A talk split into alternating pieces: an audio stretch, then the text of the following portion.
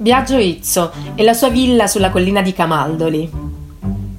È nato a Napoli nel 1962 ed è cresciuto nella zona vesuviana tra Ercolano e Portici. All'inizio della sua carriera ha formato un duo comico con un altro cabarettista, Ciro Maggio. La coppia si chiamava Bibi e Cocò tra comparsate su emittenti televisive partenopee, sketch ed esibizioni in piazza, il duo acquista discreta notorietà e viene spesso ingaggiato per animare le feste nuziali a Napoli e dintorni. Il successo l'ha poi portato sia sul piccolo che sul grande schermo. Non solo, Viaggio si è fatto apprezzare anche come attore teatrale, portando in scena commedie di grandissimo successo, Izzo non ha mai nascosto le sue origini napoletane, anzi orgoglioso di essere nato a Napoli. Sono figlio di questa terra e da qui non andrò mai via, ha dichiarato durante un'intervista.